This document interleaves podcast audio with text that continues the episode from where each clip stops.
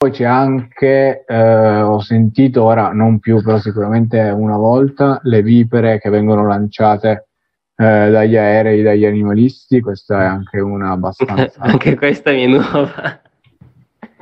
No, Io avevo sentito, ridere, dei... però, eh. avevo sentito anche dei lupi tempo fa, che dice anche gli lanciassero per ripopolare, che nel dubbio... Ritornano. di da un aereo ti butto il lupo. sì, sì, sono cose che poi, che poi ritornano, altri...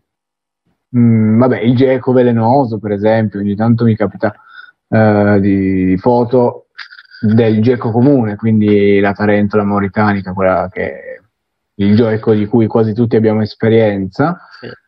ehm, dire che appunto sia velenoso in realtà assolutamente no, anzi ha un ruolo utile all'uomo di, di cacciare le povere blatte di cui parlavamo prima, zanzare e altri insetti in generale che eh, non convivono troppo pacificamente con l'uomo, quindi in realtà è quasi, quasi un bene averli e non sono assolutamente velenosi.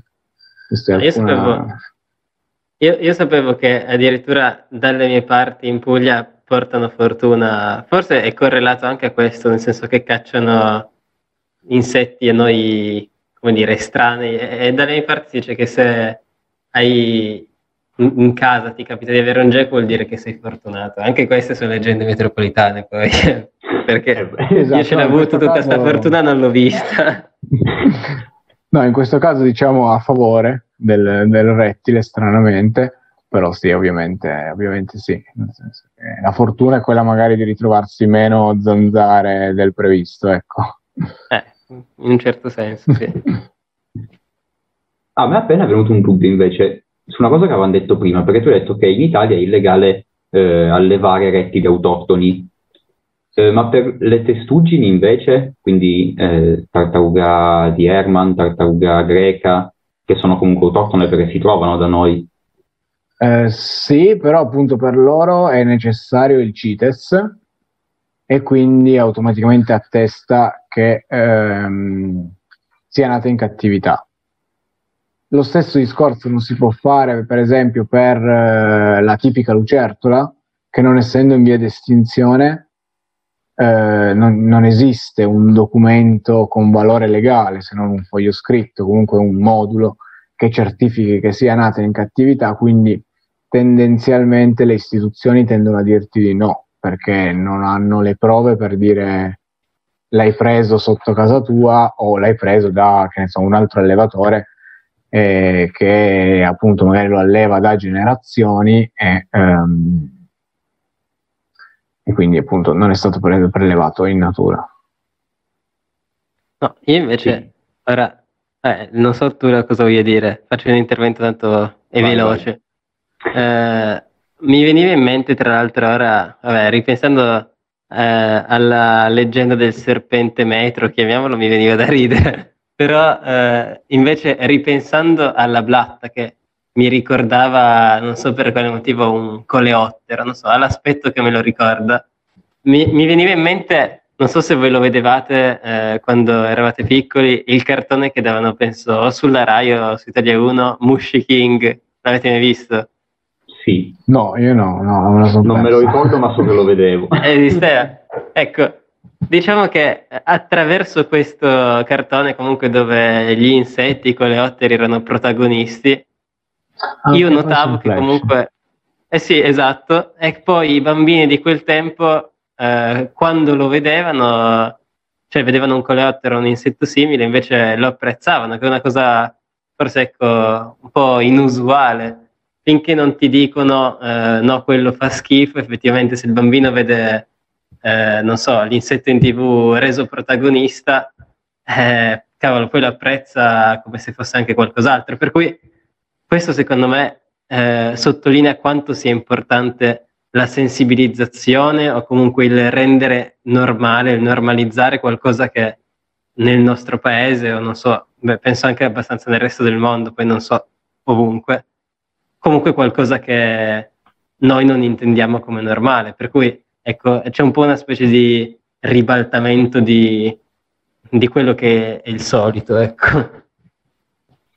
Sì, è vero, e mi viene ancora in mente un esempio così da portarvi per sottolineare questa cosa e quanto si diventi in realtà anche abbastanza fondamentale iniziare a, a ribaltarlo, è legato anche al eh, consumo di insetti come pasto umano, nel senso che eh, per esempio per le tarme della farina, quindi quei, quei tipici vermi, eh, si sta cercando eh, ed esiste un'azienda in Italia, tra l'altro qui vicino, che si sta cercando di battere per uh, rendere legale, fra virgolette, eh, il consumo di questi animali, sia direttamente che eh, come ad esempio farine, nel senso che si utilizzano questi animali che sono uh, altamente proteici, innanzitutto, quindi sono una fonte di proteine che a differenza di, di quell'animale, eh, di una mucca, per dire, nel senso quell'animale solita che siamo, in, siamo soliti consumare,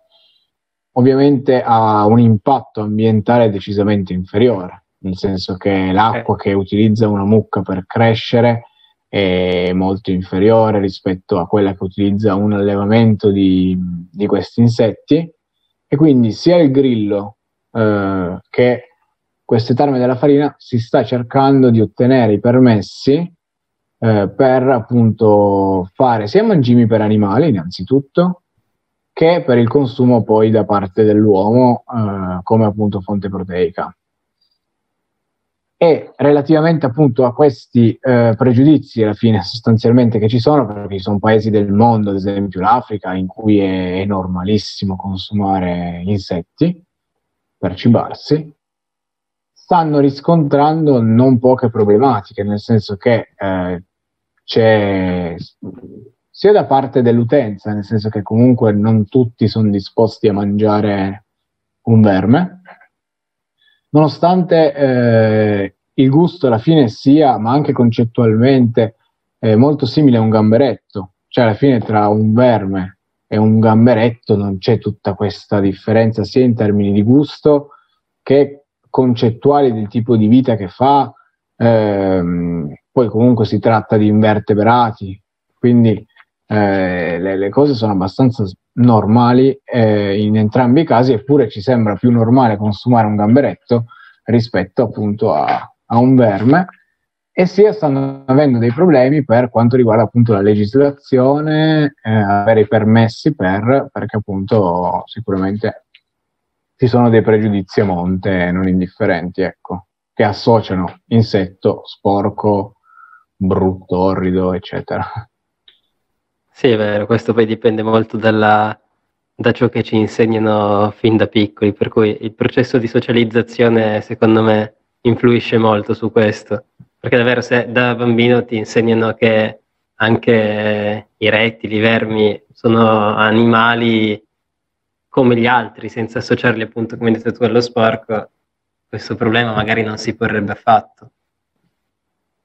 No, esatto, sì. appunto ti dicevo che addirittura io che ho questa passione che si può considerare strana, diciamo così, comunque quando eh, ho deciso poi, perché alla fine ehm, i rettili, i gechi, le lucertole che ho mangiano vermi e blatte, e quando ho iniziato ad allevare le blatte, non queste, perché queste qua non, non le do da pasto, però ci sono le blatte mh, mm, proprio da pasto che sono decisamente più piccole, eh, sicuramente all'inizio ero un po' restio anch'io, nel senso che ormai per formazione mentale le blatte sono un po' l'incubo di, di ritrovarsele in casa, eccetera, quindi proprio di base, per istinto, c'è, c'è il terrore.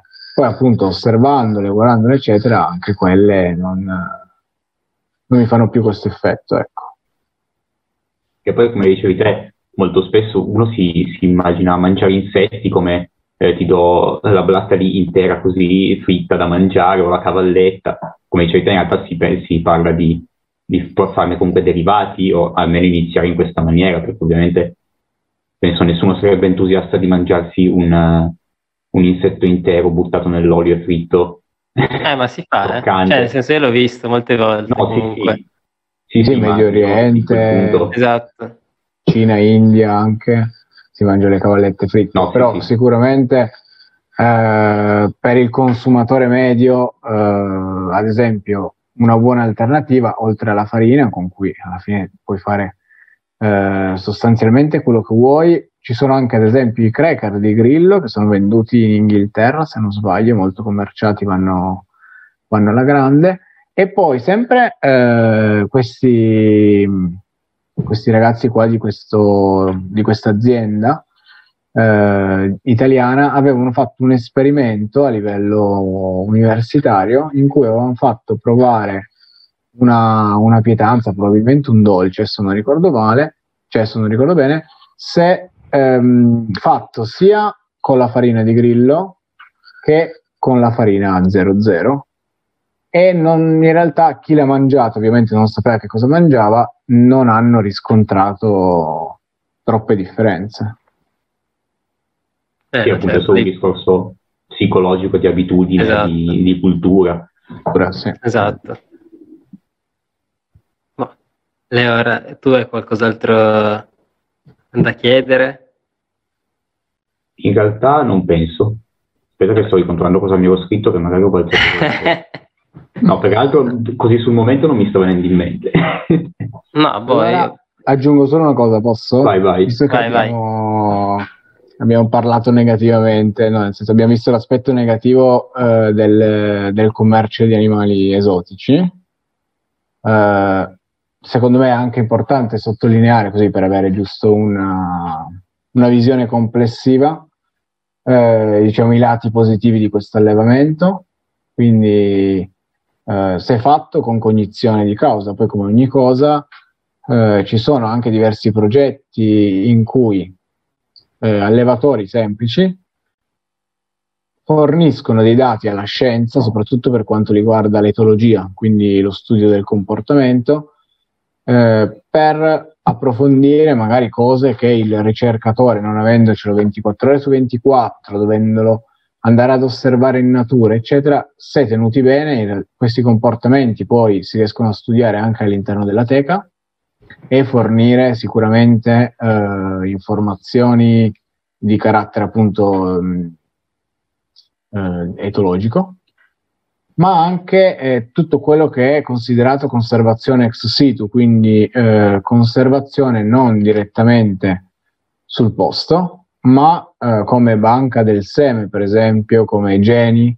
eh, che si tengono qui in cattività e per esempio ci sono molti, molti ge- eh, gechi, ma anche rettili in generale, eh, magari considerati estinti o vulnerabili in natura, che invece sono molto presenti in commercio. Quindi, ad esempio, il geco ciliato eh, è abbastanza vulnerabile in natura, in cattività invece è uno dei, dei gechi più elevati. E questo sicuramente potrebbe fornire potenzialmente eh, una base di parze- partenza per studi o per ripopolazioni, cioè ripopolamenti eh, di anche poi in natura.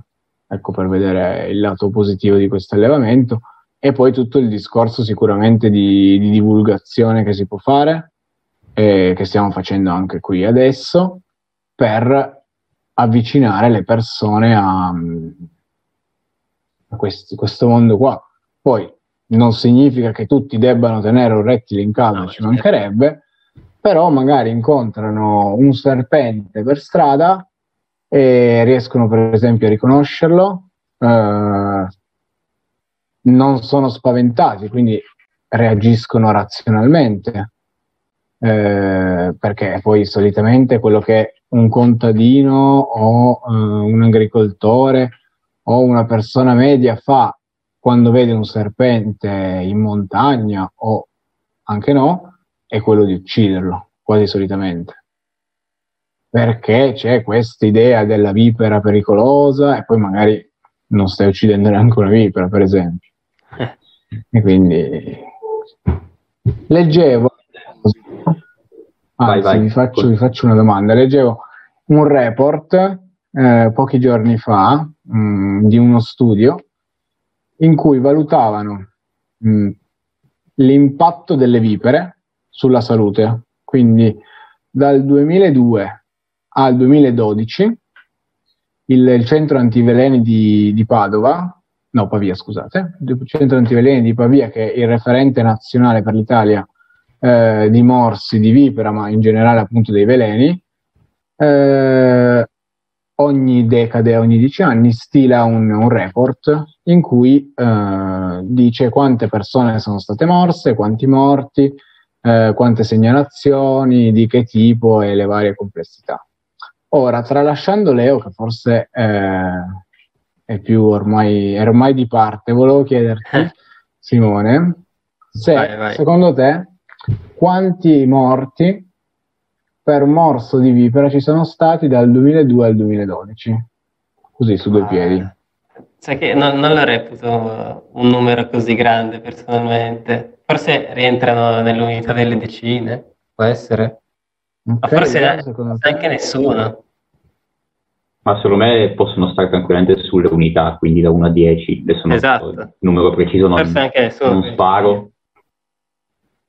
Allora, il report appunto era di 10 anni, in questi 10 anni sono stati segnalati 482 casi, eh. ma nessuna morte. Quindi significa che eh, la maggior parte, si parla dell'80-90%, eh, arrivano lì e avevano magari un, uh, un livido, un edema, uh, un'abrasione, un, comunque dato dal morso. Sicuramente. Eh, effetti gravi, quindi shock anafilattico che poi si è, si è recuperato con i vari antivale- antiveleni che esistono, sono stati 10 in 10 anni, quindi uno all'anno, e appunto nessun morto in realtà. Nonostante poi ciclicamente eh, ogni primavera sostanzialmente escono spammati link, articoli di giornale in cui si parla di fantomatiche morti di persone a causa di morsi di vipera e che poi appunto come dicevamo prima la nostra cultura eh, sicuramente è influenzata da, da, questi articoli di giornale e quindi poi vedo, vedo una vipera o comunque vedo un serpente e lo ammazzo per paura. Cioè i serpenti oltre ad essere protetti come dicevamo prima eh, cioè, sicuramente il loro impatto sulla salute è veramente, veramente basso. Da dire. Sì, diciamo in che... Italia soprattutto... Vai, vai, vai, vai pure. Vabbè, in Italia soprattutto non abbiamo animali, animali pericolosi, in Europa in generale non abbiamo rettili particolarmente pericolosi, quindi ci va molto bene diciamo, rispetto ad altri continenti nel mondo da questo, da questo eh. punto di vista. Sì, no, beh, se guardiamo tutto l'ordine squamata, quindi comprende gechi, lucertole, serpenti, eccetera, ci sono 52 specie in Italia. Eh, la vipera, che poi è quella di interesse medico sostanzialmente, le vipere sono 5, quindi la vipera Ammodites, Aspis berus, Ursini e Walser, se non sbaglio, sì, 5. E appunto i morsi sono relativamente pochi, nel senso che mh, mm, i casi segnalati sono poi non tutti vanno all'ospedale. Eh, eh, però quello come in ogni cosa comunque si bilancia. Poi magari non vengono tutti segnalati al centro antiveleni di riferimento, però comunque le morti sono poi i dati di fatto e sono veramente pochi. Eh, nel 2018 adesso ultimamente c'è stata una donna che è morta per shock anafilattico però comunque eh, già abbiamo cinque vipere che non vivono sicuramente in contesti urbani, quindi non è neanche così facile incontrarle. Eh, I rettili, come dicevamo prima, il rapporto che hanno con noi, noi siamo i loro predatori, cioè noi siamo il pericolo. Quindi, prima cosa che fanno gli animali eh, che non hanno speranze sostanzialmente di, per banalizzarla, vincere contro l'uomo, scappano. Quando non riescono a scappare, mordono, quindi attaccano. Eh, poi i serpenti non hanno arti, quindi più che mordere non possono fare. Però c'è anche da dire che già sono poche, difficili da trovare, eh, preferiscono scappare e poi quando mordono, in realtà ci sono volte in cui mordono a secco, si dice. Senza perché il veleno, esatto, perché il veleno loro lo utilizzano eh, principalmente, cioè anche per digerire, quindi per la caccia sicuramente, e mh, mm, è quasi uno spreco utilizzarlo contro di noi, nel senso che eh, non ci possono mangiare, non è che gli serve a granché e quindi magari fanno questi morsi, questi attacchi così per spaventare e in realtà poi non iniettano il veleno, quindi tu ti ritrovi solo poi il segno dei denti eh, e quindi non, eh, c'è anche ancora questo aspetto qui da considerare e appunto poi la, l'importanza medica è sì rilevante, però ora ormai con uh, i vari sieri che ci sono e se si usano anche poi le, le prassi giuste, perché c'è anche disinformazione sotto questo aspetto qui, diciamo che appunto le morti, come poi avete visto da questi dati abbastanza lampanti, sono veramente poche, ecco. Sì, io... Diciamo che Vai, vai, che prima diventa pronto. No, io, io semplicemente volevo dire che tutto questo deriva, come abbiamo già detto anche nella primissima puntata, eh, davvero da una disinformazione, da forse una deriva appunto del giornalismo, non so se solo italiano, ma vabbè, in Italia in particolare, ma in generale del giornalismo attuale, perché effettivamente... Eh, penso ci siano davvero altri problemi di cui preoccuparsi, anche visti i dati. Eh, solitamente davvero si tende a spettacolarizzare le cose per fare più click, quando invece nel concreto c'è ben poco, ecco. E l'abbiamo visto appunto dai dati. Sì, sì, sì, il titolone fa sempre, esatto. fa sempre comodo, ecco. Però appunto è importante, d'altra parte, poi per la vita di tutti i giorni delle persone anche informare, perché poi alla fine appunto solitamente chi va a funghi che ha incontri così ravvicinati con le vipere perché va a mettere mani in posti cioè, in cui neanche mi immaginerei, nel senso perché poi non è che i funghi crescono così e quindi sai sposti la pietra, eh, vai sotto la corteccia dell'albero eccetera, quindi hai più probabilità sì. di andare a disturbare la vipera, eh, però con un po' di veramente banale attenzione, poi gli incidenti capitano ovunque, eh, però appunto veramente basta veramente poco per... E poi il ruolo ecologico dei serpenti è comunque importante, nel senso che adesso, come ogni animale, per carità, però eh, il, il, controllo della popolazione di roditori, per esempio, è un, un ruolo fondamentale che hanno i, i serpenti, e poi appunto, come dicevamo prima, le specie velenose è difficile incontrarle, sono molto meno rispetto a, quelli non velenosi, quindi le visce, eh, i vari cervoni, eccetera. E poi il, non hanno questa pericolosità che hanno magari eh, i serpenti in altre parti del mondo, quindi cobra o anche sempre altre vipere, ma in contesti, in contesti in habitat diversi, ecco. Il loro veleno non è così sì, debilitante no. per l'uomo. Sì, spesso Magari. si pensa all'Australia, però è un mondo totalmente a parte. E poi, come dicevi tu prima, appunto, l'unica morte che è stata registrata in questi anni era per shock anafilattico. E di fatto per shock anafilattico si può morire anche per la puntura di una vespa, di un calabrone, quindi sì, qualsiasi cosa, in realtà cibo, eccetera. Quindi sì, poi lì è anche un fatto soggettivo e di sfortuna, per modo di dire, nel senso che alla fine appunto lo shock anafilattico può derivare da qualsiasi cosa. Poi è anche vero che eh, ormai sono stati messi in campo una serie di, di sieri antivipera che permettono appunto di arrivare in tempo. Ecco poi appunto nel caso dello shock anafilattico è una reazione abbastanza immediata, quindi si nota subito, ecco. Cioè è una cosa che succede subito, è difficile esatto. prevederla da un lato, nel senso che appunto lo scopri poi quando ti ha morso, che sei allergico, e prendere anche in tempo, poi appunto le vipere si trovano in montagna solitamente, quindi si è anche lontani da, dagli ospedali e sì, c'è questa problematica qui, appunto. Sì, può capitare purtroppo. Eh, visto che siamo in tema, direi che l'ultima cosa che ti chiedo, almeno io, è, ho visto, eh, ho visto che eh, te su Instagram ti occupi anche di sensibilizzazione per quanto riguarda la, la, fauna italiana, perché appunto adesso te allevi animali esotici perché si possono allevare quelli, hai detto prima, però è anche importante non sottovalutare quello che abbiamo qua sul territorio. Sì, da un lato diciamo ci occupiamo di eh, far conoscere eh, quelle che sono le, le specie più, cioè meno comuni e quindi di conseguenza più a rischio.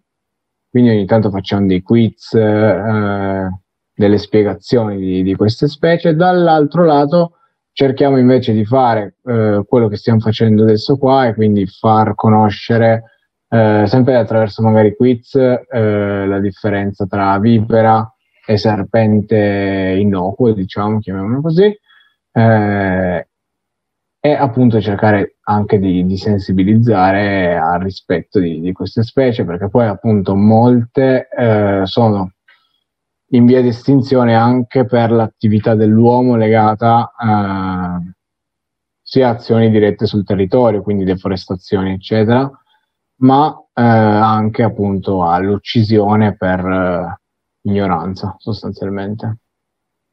Sì, diciamo che poi uno va a conoscere tutti i rettili, i coccodrilli, i pitoni giganteschi, esotici, perché vede i documentari, eh, sa tutte le specie in via di estinzione che ci sono in Sud America, in Asia, e però poi se vede un serpente qua in Italia dice, mm. boh, chissà cos'è. Sì, è vero.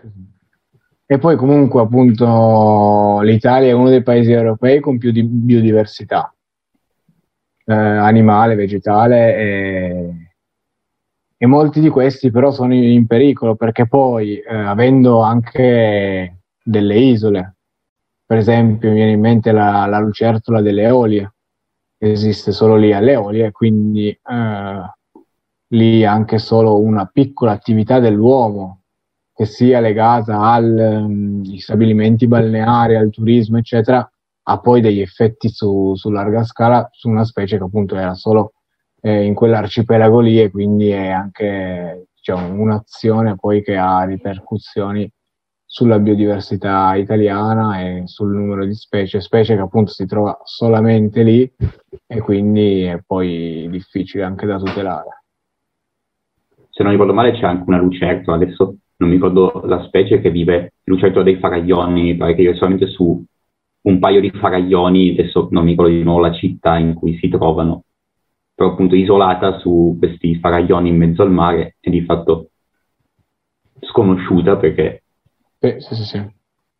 molto interessante. Conseguenza anche appunto sconosciuta e anche poco tutelata, nel senso che eh, un animale molto, tra virgolette, utile, famoso per eh, la sensibilizzazione rispetto all'estinzione sono le api, per esempio, no? perché noi abbiamo fatto un laboratorio quest'estate sugli insetti in cui facevamo i bagotel, che sono queste strutture che permettono appunto di andare a creare dei, dei rifugi per uh, gli impollinatori, per gli insetti in generale, e l'ape è l'elemento proprio, l'animale simbolo di, di questa cosa. Molte volte ci sono anche poi circolano esagerazioni in quel senso, nel senso che non è che proprio l'apis mellifera, quella che fa il miele, eh, e, e, sia quella in realtà in via di estinzione, ma ci sono eh, tante api mh, solitarie, per esempio, che non vivono all'interno degli alveari, ma per fatti loro, che sono quelle in realtà in via di estinzione e quindi sì, è importante far conoscere eh, quanto più possibile queste specie per eh, creare quel legame anche, nel senso che c'è tra l'uomo e l'ape, per esempio, farlo portare anche ad altri, ad altri animali. Bene. Ok, quindi... Forse Simone ha... Ma no, io semplicemente voglio sottolineare ancora come in ogni eh, discorso alla fine il problema non sono tanto loro quanto siamo noi, per cui forse dovremmo riflettere su questo.